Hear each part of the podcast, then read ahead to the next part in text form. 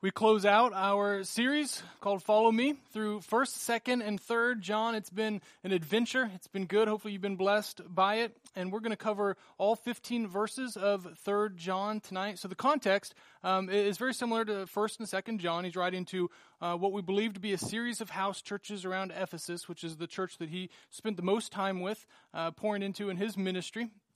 And uh, there's a little bit of conflict going on tonight. We see um, that John, through 1st and 2nd John, has shown himself to be a spiritual father to the Ephesians. He, he loves the church. Uh, of course, he, is, he, he, was Jesus' best friend. He, he walked uh, with Jesus in a way and had a perspective of Jesus that, that uh, no one else had. And so he then being a disciple maker, a shepherd, a pastor to the Ephesian church, um, he cares about them. And he sees that they had some drama going on. And, in most of 1st, 2nd, and 3rd John, well, primarily 1st and 2nd John, you see a common Greco Roman uh, style of writing called amplification um, where they take one or two or three or four themes and they simply digest it over and over and over and over and over and just come different angles at each one. So you hear things like love one another or abide in Jesus, talking about contrast, uh, imagery, light versus dark, good versus evil, uh, all that stuff. John has um, he has come at every angle possible. But tonight in 3rd John is a little bit different because he's not writing just to the church, he's writing to an individual about some conflict in the church. So the main topic for tonight in 3rd John is that disciples, you and I, people who want to follow Jesus, we partner in mission. So it's not just an individual thing all under the banner of the church, but we together link arms and we partner for the sake of a bigger uh, mission. Now, it's a little bit tricky because of the conflict involved. There's really kind of three sub themes that all gel together to make that primary topic for tonight. And let's walk through that. The first one is the mission. So here's the, the big picture, 30,000 foot view of what's going on is Jesus has a mission. Do you guys know what that mission is?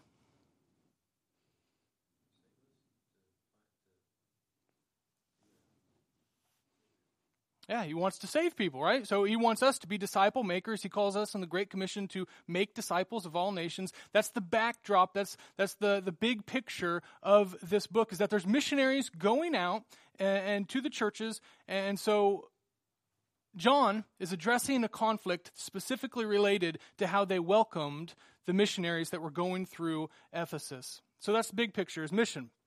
You and I get to partake in that. The second one is unity.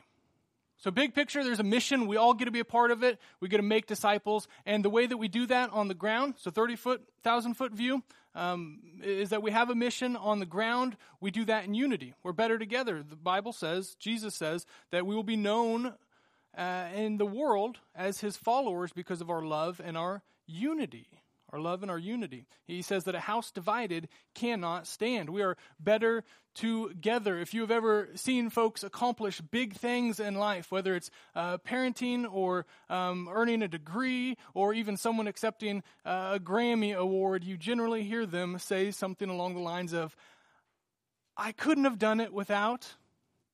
And then they list off a bunch of people who helped them to accomplish that. And in the church, we know that we are better together. We're unified. And the third theme or sub theme that you see is the specific context of 3rd John. It has to do with hospitality.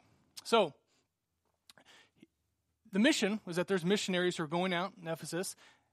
John is addressing some conflict that there's disunity in the church. He's going to commend some for doing well and, one for not doing well. And this whole uh, this whole scene plays out in the context of some were welcoming missionaries in, some were not, and it was dividing the church. And so there's four characters involved that we're going to see in these 15 verses tonight.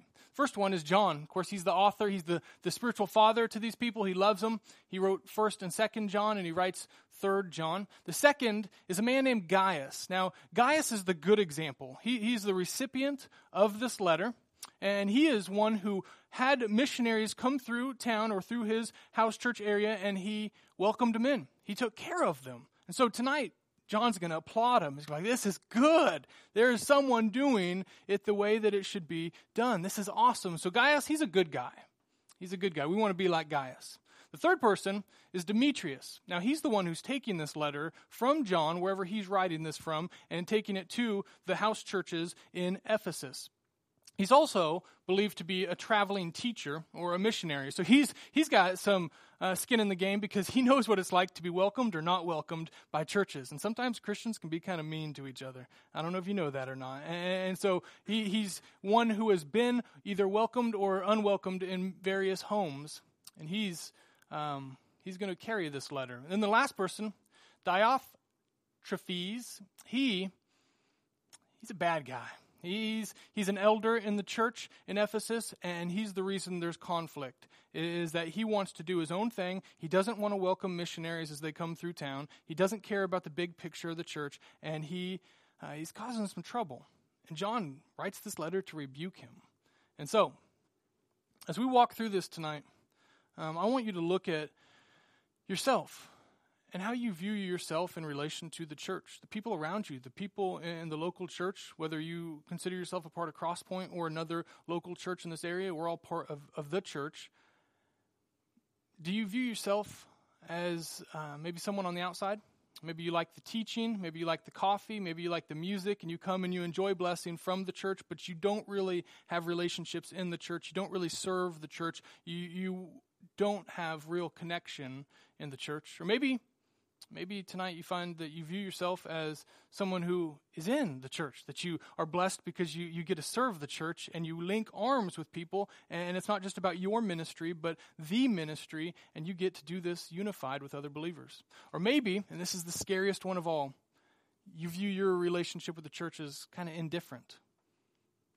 You just don't really care. Like, you don't think much about it. Serving hasn't crossed your mind. Um, you're glad there's a church. You're glad you're here tonight. Uh, but you don't think much about being part of God's church. Because as it's been said uh, long before I said it right now, the, the church doesn't have a mission as much as the mission has a church.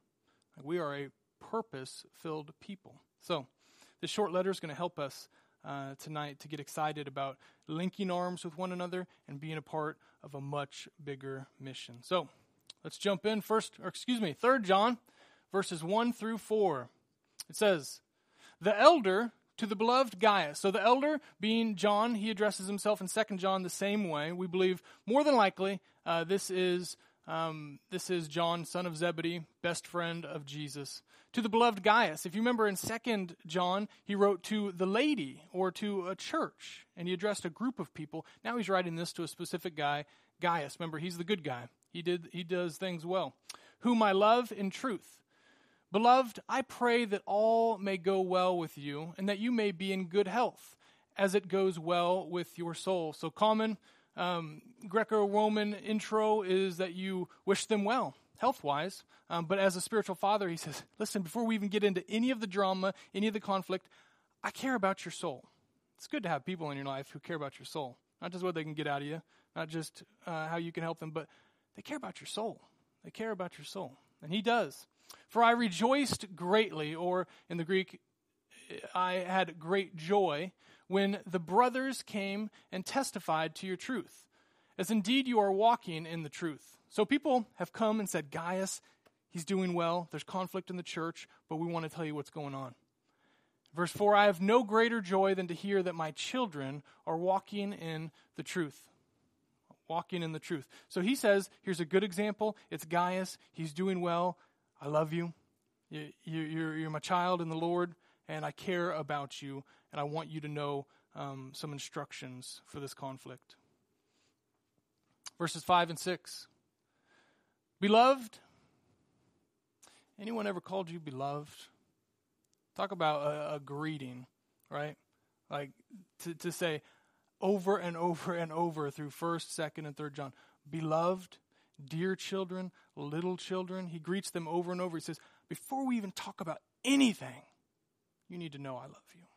You need to know God loves you, and, and I love you. And that's going to be our foundation for everything, everything. It is a faithful thing you do in all your efforts for these brothers, strangers as they are, who testified to your love before the church. You will do well to send them on their journey in a manner worthy of God. Okay, first thing we learn about partnership in God's mission is that partnership takes effort. It takes effort. He says, Beloved, it's a faithful thing you do in all your effort. So th- this was this was something they had to put some work into. This is hard in order to link arms with other people and to get out of your own way, to get out of your own uh, little world and to bless other people. It's going to be difficult for these brothers, strangers as they are. So, these, again, if you don't know the context, this probably doesn't make much sense. These are the traveling teachers, traveling missionaries who, who are trying to advance God's kingdom, and they're going through Ephesus. And he, Gaius, said, Man, I'll take them in. I'll house them. I'll help them. I'll love them. It probably was not convenient. Certainly, probably got him out of his comfort zone, right? Strangers? Strangers? How many of you want a stranger living in your house? How, how, many of you, let's be honest, when we were talking X amount of months ago, the hot topic was the Syrian refugee crisis, and you wanted to be like ultra spiritual, and so you're like, man, it's not just about who comes in the country or who comes in, and I'm not just going to give my opinion, but like Christians should really be like really welcoming them into their home. That's what Scripture says. And then you thought about it for a split second, you thought, oh my, what would it actually be like to take a stranger from another country and just open my home to them? Like, that's scary. But Gaius does it. Gaius does it. That's awesome. We need more Gaius. He says, These brothers, strangers as they are. So it's hard and it's inconvenient to be hospitable. And he says, You will do well to send them on their journey in a manner worthy of God. What does that mean? A manner worthy of God. You see, on the cross, Jesus shows us the above and beyond generosity. God has given his son. He's given all of his son. He's given his son and his entire life to the point of death. And so that's our background. That's our framework for any hospitality we have. We recognize, you know what? We welcome people in because Jesus welcomes us into heaven. That we go to people, that we do hard work, that we love people, that we go above and beyond because that's what God has done in sending his son for us. And so that changes things. A man are worthy of God. You'll do well to send them. So it's not only hard, it's not only going to get you out of your comfort zone to bless other people, it's not only inconvenient more times than not, but when you send them off, go above and beyond. Go above and beyond. It takes effort. God's saying, and John is saying, you know, God wants partnership of all kinds. You can bless someone financially, a missionary, bless them. You can pray for someone, pray for them. You can welcome them into your home, do it.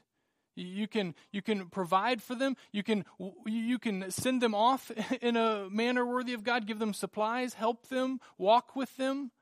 Do whatever you can to bless what God is doing in other people. See, that's what the church looks like. So often we think that the church is shown primarily through missionaries who go and proclaim the gospel, and God saying, Hold on, that's true, but the church is shown, and my love is shown, and my grace is shown to the world just as much in the other Christians who support them in that. Who say, You know what? Maybe I can't do exactly what you're doing right now, but I can bless you along the way. And maybe I can come in other ways and support and help you. I mean, you think about it God's mission is for every person all the time. And, and the truth is, some people are going to be able to get up and go across the world and, and tell someone about Jesus. But if you're 80, 90, 100 years old, or if you're bedridden, should those people feel guilty? Should, should little kids under their parents' authority who ain't going to be traveling the world for something like, do, should they feel bad that they can't participate? And God's saying, you can participate in mission in a whole bunch of different ways. And all through your life, it's going to look different the way that you can. And however you can, do it. Do it. It might be you going, it might be others that you bless. But you got to go out of your way to help people. You got to go out of your way.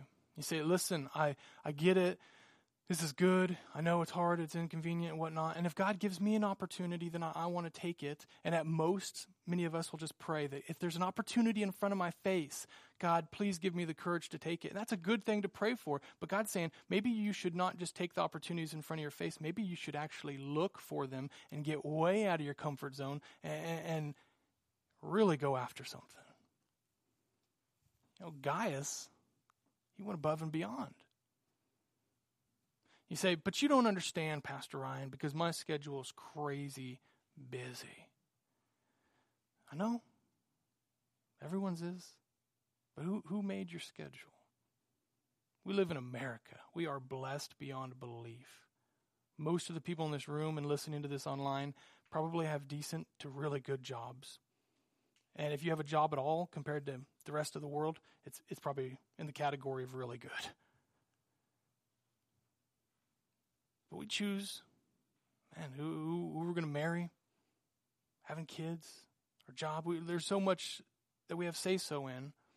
And we can't turn around and say, you know what, God, I made a bunch of decisions for my life, but now I've pigeonholed myself, bottlenecked myself to where I can't really do any kind of spontaneous ministry because I got myself in this position. And God's saying, you're turning around saying that you, you spent all your time and effort getting yourself in a position that has stopped you from ever serving me in the way that I designed you to. How's that God's fault? Right? Like that's something we got to look in the mirror and say, have I put myself in a place to where I, I, am so busy that I wouldn't be able to look for an opportunity, even if it was right in front of my face, because I would be overwhelmed at the idea of anything else? Course, we know that mission isn't always just doing something outside of what you're doing now, but it's doing what you do now with intentionality, right? We can be missionaries at work, at home, all the places that we already are. But what if there is something outside of here outside of what you're already doing that God wants you to do. Are you open to that? Are you open to that? We don't know if Gaius had a family. We don't know how much this hospitality rocked his world, but it was a source of major conflict in the church. He maybe took some heat from people. We're going to find out by the end of this letter. The guy against him and this idea of welcoming missionaries forced people out of the church. So maybe he had kids, maybe he had a spouse are like, we don't know what to do with these missionaries. We don't know them. Who are they? It's not like you can do a Google background check on them. But it cost him something, and it probably, more than likely, cost his family, if he had one, something.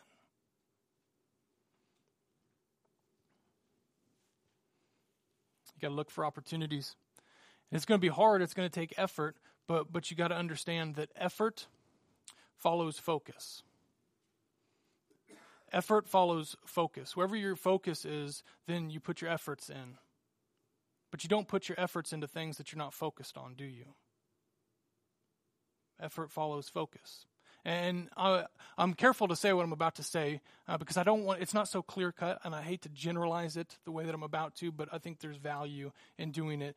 Uh, I think when it comes to focus for the average Christian, um, whether it's Crosspoint or any other church, uh, I see two different um, two different roads, and what marks each one of them is very distinct. And and so I see the the one who is focused on themselves, like they want Jesus, they they proclaim faith in Jesus, but most of the activity in their life is self focused.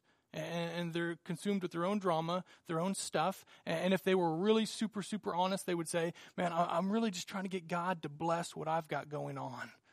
I want him to bless the dreams and the career and the path that I've chosen for myself. And so they're in a constant turmoil, right? They're in a constant turmoil because they know God wants me to align with him, but I just want God to align with me. And so they, they are frustrated a lot. They're confused a lot. They, they are, are discouraged and they know that there's tension and turmoil that's not going to get resolved until they really submit to him. And they're always asking for prayer requests. That's really good, right? I know like on Sundays, they're going to have lots of prayer requests on the Connect card and that's good, and we're going to pray for them. But you know, in the back of your mind, like if they don't submit and align with God, then they're not taking steps. And so you're going to get the same prayer request next week, and two months from now, and six months from now, and the drama might shift and change a little bit, but in general, they're marked by seeing a lack of power of God and presence of God, and they don't know what to do. You say, gosh, that's harsh, Ryan.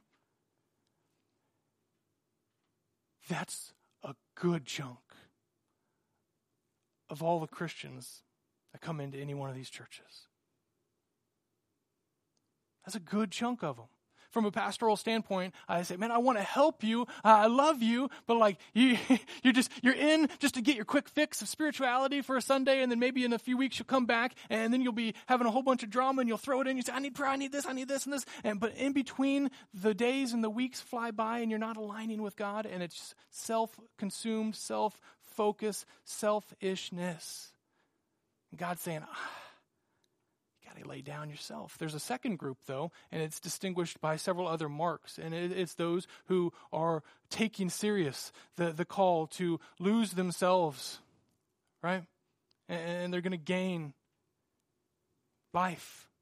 And so they don't just understand that as theologically, I'm going to give myself to Christ and get eternal life, which is obviously very true. But even in the way they interact with others, they're thinking about others. They're looking for ministry opportunities. And they're just as busy as everyone else, but they've given themselves margin, right? They, they realize the most important thing isn't building my own kingdom, it's building God's kingdom. And these people are marked by joy and peace. And I see them all over. Some of them are sitting in this room tonight. And, and you can tell, even when they're physically not rested up, they're spiritually rested up because they're abiding in Christ. And they got something that most people don't have. And, and, and they see God's power and they experience God's presence, and it's a completely different experience with God than that first group I mentioned.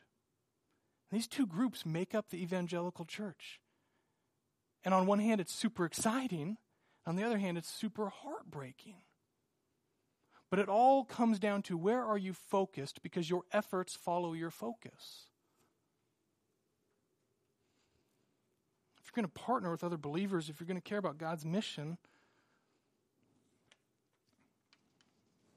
got to be focused on it. Let me let me read. I'm going to spend a good chunk of time in these first couple points, and then we'll we'll move quick towards the end.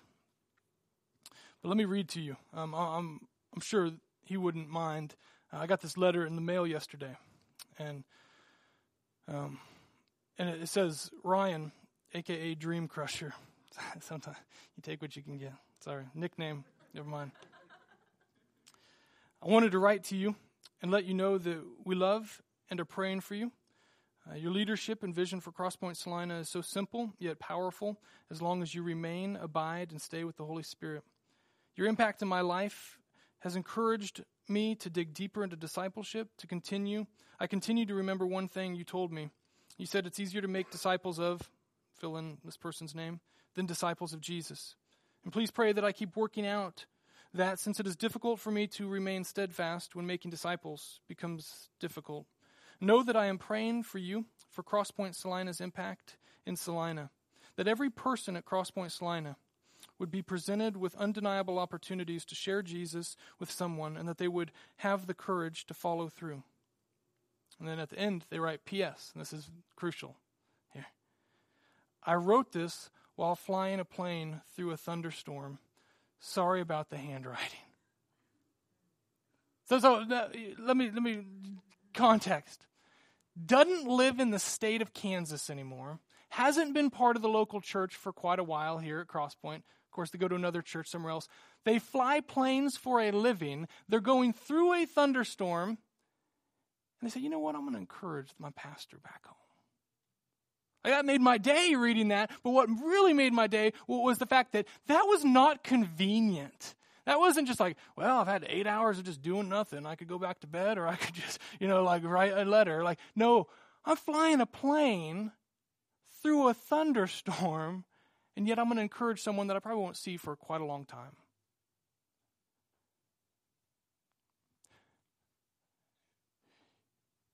You got to understand as Christians, ministering to others and partnering with other believers is hard and it's inconvenient, but we look at hard as good and inconvenient as opportunity. And some of the greatest inconveniences in your lives are really the greatest opportunities to, to make a powerful ministry related impact.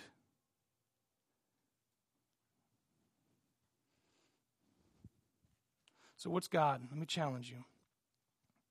What opportunity do you have that's maybe not right in front of your face? It's off to the side. Has God given you that you need to put some effort into? It's going to be hard. But He's saying, walk over there, step into that. It might be huge. Verses 7 and 8. For they, this is the missionaries, have gone out for the sake of the name, accepting nothing from the Gentiles. Therefore, we ought to support people like these, that we may be fellow workers for the truth. Second thing we see partnership takes effort, and partnership accomplishes the mission. He says, For they have gone out. So the missionaries themselves have put themselves out. Like they left family, they left kids, they left spouses. So they have been sacrificing for the sake of the name. What name do you think we're talking about? Anybody? Jesus. Yeah, for the sake of Jesus. And accepting nothing from the Gentiles, most believe that these little house churches around Ephesus were made up of primarily um, Jewish folks, and so they're taking the gospel to the non Jewish folks, and the people they're there to bless, the non Jewish folks, are called Gentiles. They're saying they're not taking pay from them, they're not taking help from them, so they're sacrificing as be, they're leaving their families, they're on mission, and they're not taking pay from the people they're blessing. So just know that these people you want a house in your home, that you want to show some hospitality to, they've sacrificed a lot. He says we ought to support people like this. We ought to support people that we may be fellow workers for the truth. You see, like, like I said earlier, there's a lot of ways to be on mission. Sometimes you get to be the one preaching the gospel. Sometimes you get to be behind the scenes supporting the one who preaches the gospel. So sometimes you realize God has given the church many different gifts, and they're all to build up the church and to work hand in hand with each other. You got to realize no matter how I partake in it, I just want to bless the mission. I just want to further the mission. And the mission is as much sharing the gospel with someone as it is supporting the one who's sharing the gospel. Because God's body isn't divided, it works as one. And it shows His grace and His beauty. You and I know that partnerships, they accomplish mission, don't they? Like we don't have to be convinced of it. If you want to build a house, then you probably need to partner with a contractor and more likely partner with a bank or a financial institution, right? If you want to not make supper tonight, then you need to partner with Chick fil A, right? Or, or, or, McDonald's or Taco Bell. You, you got to partner. If you want love, if you want to find a, a spouse, what would the world say? You need to get yourself a partner, right? A partner. So we, we know that partnering isn't necessarily bad. The question is is the mission good? So partnerships help accomplish mission, but is the mission good? And if you care about the kingdom of God, that mission of God's kingdom expanding, his spiritual kingdom on our physical earth expanding, then you're going to care about partnership. You're going to care about linking arms with other believers. You see, corporately or church wide, we call this silos. Like if I meet together with uh, the leadership team at Crosspoint Salina, and, and, we got kids ministry and worship ministry and tech ministry and youth ministry and all these different ministries, it's my job to make sure that we're not siloing. In other words, that one person isn't uh, trying to get you know um, the church to bless their ministry, while another wants the church to bless their ministry, and we all kind of fight against each other to see whose ministry can can bless. It sounds crazy, but it happens all the time. Luckily, at Crosspoint, we've been able to to tame that. From an individual standpoint, to focus on your own little area of ministry, although important at times, but if it's all you ever focus on and not how to bless other people's ministry, then that's just selfishness. Right? But it's crucial that you realize you can't be focused on your own little plot in the kingdom of God because the mission of God is always bigger than one person outside of Jesus. It's always bigger than one local church. It's bigger than Crosspoint. It's bigger than any multi site church. It's bigger than any denomination. God has designed his mission that it is so big because the world is so big and there's literally billions of people in it that we as the church have to come together if we want to accomplish something bigger. But you got to link arms. So, so it's crucial that we understand that many ministries are needed for the gospel to go across the world. You see in 1 Corinthians 3, 1 Corinthians 4, Paul, he, he was getting on the Corinthian church because they were saying, We love Paul speaking, and some of us love Apollos speaking, and even Peter was speaking. And he says, Listen, one of us, me, I, uh, Paul, I plant the seed, and Apollos waters the seed, but it's God who grows and, and uh, has the harvest. He said, We're all part of this thing together. Stop worrying about just one ministry, but focus on the ministry, the whole thing. The fact that God is the one growing and harvesting this thing, and we're just servants. But all of them are needed. All of them are needed. Let me let me be um, let me be a little a little vulnerable here. I know that's odd. I don't share personal stories, right? No, that's that's um that's something I do, but this one I, I want to make sure that my heart comes out right because this isn't meant to be bad, right? This is this is supposed to be uplifting uh, story. When we started Crosspoint, we specifically um, wanted to be simple because we knew if God was going to expand and we are going to have many campuses and we are going to take the gospel, that we had to be um, simple and reproducible, right? And it's something that um, we strive for. And one of the things we focus on, many of you know, is grow groups. We put time, energy, effort into grow groups because we believe grow groups don't make disciples, but people given an avenue like that can disciple each other. And we think, okay, let's move people to grow groups. And some campuses have this Wednesday night thing called cross training. Um, but prior to me coming here, I talked to Andy, I talked to Eric, and we had interviews. And I said, listen, I know I'm called to preach and teach. Um, and I, I, believe I got to do that. What does that look like to be a campus pastor and do that? I said, well, you can start cross training if you want. How it goes, who knows? But like you can you can start a Wednesday night thing. And, so I got here and I felt kind of awkward because I didn't want it to take away from grow groups, right? Because ministries kind of compete for people's times, unfortunately, their time. And, and so we started it. And at first, if you remember the first six months of cross training, I was always talking every week about grow groups, grow groups. If you're not in a grow group, make sure you're in a grow group. Um, but we realized in grow groups, especially with kids running around, sometimes you just can't get super deep in the Bible. And so we thought Wednesday night has its place. And then, this is where I'm being a little bit vulnerable. Then we saw as numerically things started to grow for this Wednesday night thing. It, then it started to kind of plateau, even decline a bit. And, and even in the last four or five months, we've seen, man, there's not as many people here as there were maybe a year ago. And I'm super thankful, obviously, for those of you who are here, and I hope that you're being blessed and encouraged by this ministry. But deep down inside, my, my pride is kind of taking a hit, and, and, this is a good thing. This is a healthy thing, I hope you know. And, and uh, I'm thinking to myself, I've never been part of a preaching ministry of any kind that wasn't growing numerically.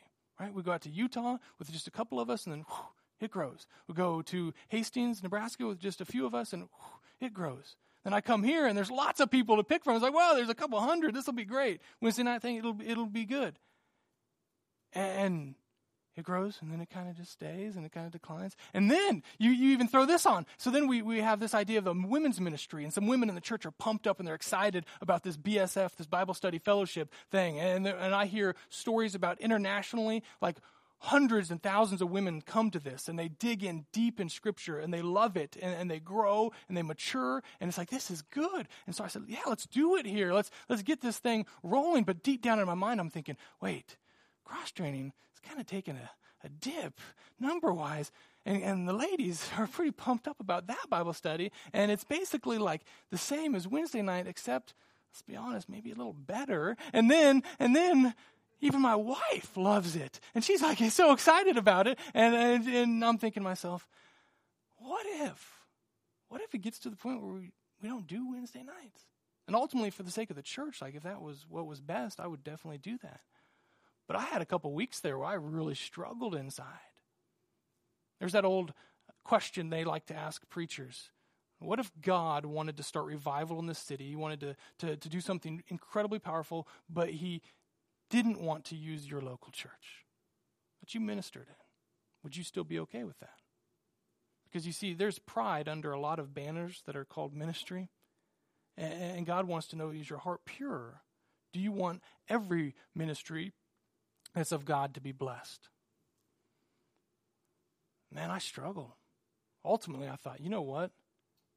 Here's the thing just like Paul and Apollos and Peter, man, we want to make disciples. And realistically, something like that Tuesday night thing has way more capacity for growth long term than even what we do on Wednesdays. and, I'm going to support them and I'm going to pour into them and, and we're going to do whatever we have to because ultimately the mission is bigger than any specific ministry. Does that make sense? Now, that's me in my life, and that's us corporately, but even on a personal level, look at what God's doing in you. To really, truly be kingdom minded, let me challenge you. Maybe you need to take a step back for a season, and you need to come underneath someone else's ministry. You need to support them, you need to strengthen them. Ask yourself, how can I bless, encourage, support what God's doing through someone else? As much as I care about what He's doing in me. Sometimes that means humbling yourself and pouring into your family, who maybe you've given up on for a while, or your coworkers, or someone else in the church that's got a ministry and you were thinking about maybe doing this ministry thing, but like they, they for what you just feel, man, I need to come, I need to support them, I need to strengthen what God's doing there. As long as it advances and accomplishes the mission, let's do it. Let's humble ourselves and do it. Verses 9 and 10. We'll have to move quick through these last six or seven verses.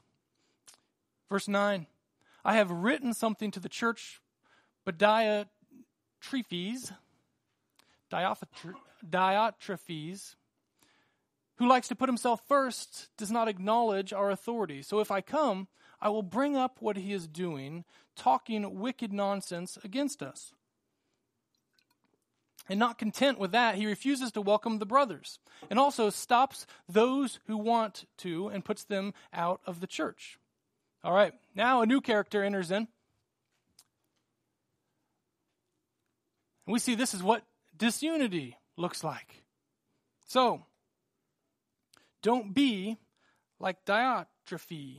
He is the guy who is causing some disruption, some disunity. And it says several things because we don't know much outside of this short passage about this guy. But he was obviously some sort of elder leader in one of these house churches, and he had something written to him.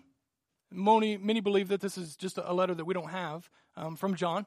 He wrote something to him, but it says that this guy likes to put himself first. So he's got some pride issues. He says he doesn't acknowledge our authority. So he doesn't, he doesn't, uh, he lacks submission. He's got some insubordination issues. He says he's talking wicked nonsense against us. So he's slandering. Some of your translations might say that he's gossiping wicked things about us. He says he refuses to welcome the brothers. So he's unwelcoming and he's hostile towards other Christians. He says he also stops those who want to and puts them out of the church. He influences and manipulates and forces people to go along with his misunderstanding of the gospel and how to treat people. So let's dig in just a little bit deeper in that. Here's the five marks of Diotrephes. Number one, there's questions for you in here. Because you might not think, man, I'm, uh, I'm causing disunity or I'm hindering God's mission in the church. But here's five characteristics that you got to check yourself in. Number one, pride. Do you think your way is best? Do you think your way is best? Some of us, we, we think, well, if I'm not speaking out against someone else's ministry, if I'm not speaking out uh, against what God has given church leaders or other leaders in my life, then, then I don't have much pride. But sometimes holding that in your heart, holding the belief that, you know what, I could do it better than them. I think my way is best. You know what, I'm just going to keep my mouth shut. We think somehow we're good. But God's saying the fact that it's still in your heart, the fact that you got pride in your heart thinking your way is best is going to stop you from ultimately submitting to the Lord, and it's going to hinder you from submitting to what those in authority agree upon? Do you think your way is best? Number two, do you lack submission? Let me ask you a question. Who do you submit to? I remember years ago when I was mowing lawns for a living. I was 22, 23, 24 years old, somewhere around there. And I remember um, taking a, a verse like this serious, thinking about submission. And I asked myself this question. Maybe the Holy Spirit asked me this question Ryan, who do you actually submit to? And I thought about it. And I thought, well, I don't submit to my boss because I am my own boss. And I don't really submit to stuff at the church because I'm just not plugged in. Like my lack of involvement shows that I'm not really submitting much to it. And I looked and I looked and I looked through my life and I thought, I don't really listen and obey anyone on earth. uh, that's kind of weird. I don't have a boss tell me what I don't have. And, and I realized pretty quickly God, through physical authority, people on earth, if you go back and read Romans 13, you'll see it as well, even wicked rulers who, who require submission. If we can't, if we if we can't submit to physically people on earth, then you're probably not submitting spiritually to Jesus as Lord. And I think some of us are deceived. Ask yourself, who do I actually listen to and obey? And if you don't have anyone in your life you can point to, that might be a red flag. Might be a red flag. Number three, slanderer. What do you say about other people? What do you say about other people? This is crucial because this guy, he was talking bad about John. He was talking bad about the other elders. What do you say? When, when you find yourself uh, having conversations at work or around the church and people get brought up, certain names get brought up, do you paint people in a positive light? Do you lift them up? Do you encourage? Or, or do you say things that in your heart you know, if they were if they were here right now, I'd be in trouble. Like this isn't appropriate. If someone said what I just said about them, if someone said that about me, I would not be okay with that. Is that a pattern in your life? If so, you might be causing some disunity. Number four, are you hostile?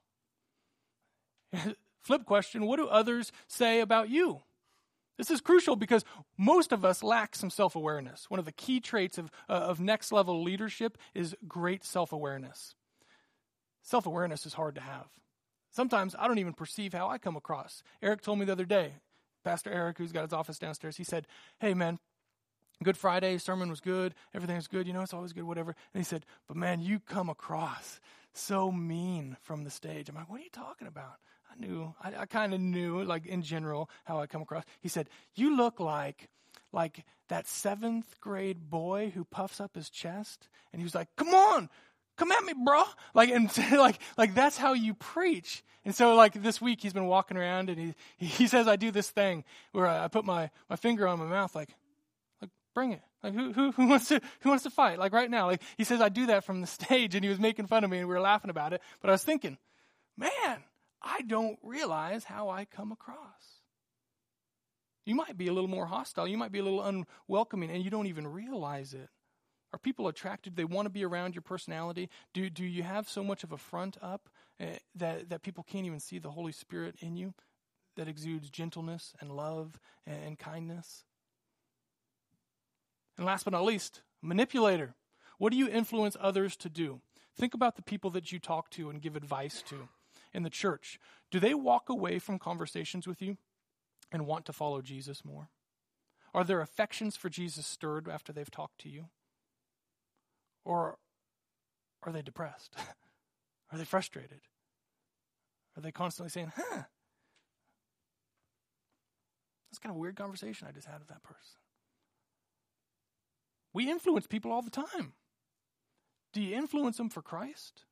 Or do you influence them for Anything else? Because anything else is kind of like this guy.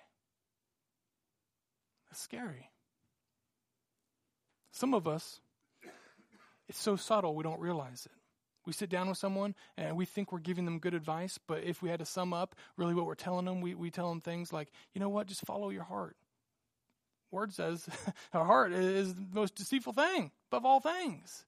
Well, just, just follow your gut. The Bible says, don't follow your flesh. Like, come on, man. Well, just, hey, you know, go, go with what you, you think is right and trust and go when you got dreams and goals and just, yeah, walk in them and have some faith in them. And, and, we're, and I'm, and God's saying, I didn't say that. But in the world's perspective, you're giving good advice. But from God's perspective, you're just giving worldly advice. How do you influence people? Those two verses are so good, I'm going to preach them twice. Verses 9 and 10. There's one other part that I want to mention. So we saw the characteristics, the five marks of someone who causes disunity, but you also see this. John says, I have written something to the church. So there was something went out that was written to the church saying, hey, welcome people. In verse 10, he says, So if I come, I will bring up what he's doing. So John's saying, if I got to go out of my way, I want to come see you, but if I come here, we're going to have to talk about this. We're going to have to take time and talk about this.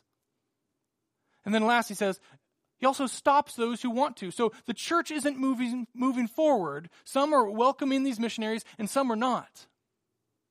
But you're not moving forward. So the fourth thing we see is that disunity slows progress. It slows progress. You ever um you ever been in a relationship with someone where at first it was fun, like, like a boyfriend or girlfriend, it was exciting, maybe you fell in love and it was good, and then after a while, it might be months, and it might be years, you find yourself mostly consumed with arguments and disagreements and just little bickering, and, and it's like a cycle.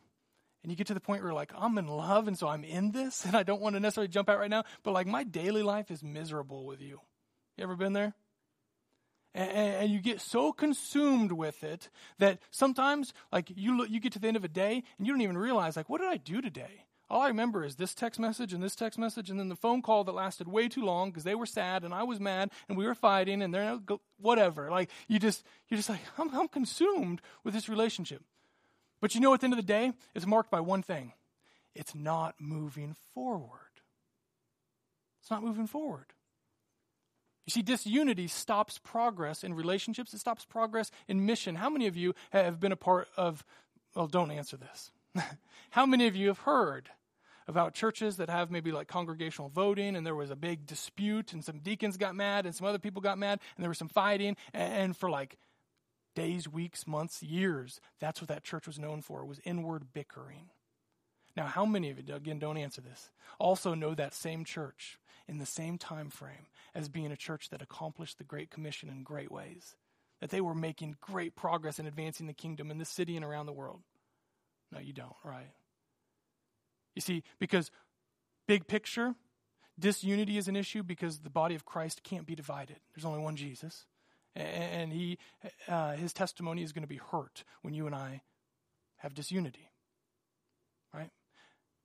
But on a very, very, very practical level, disunity is an issue because if you are caught up in a relationship with someone or the church as a whole, bickering and fighting and, and having conflict, you're not doing the things that really matter because you only got time for one thing. And it slows progress. You can't be focused on reaching people out there when there's fighting in here.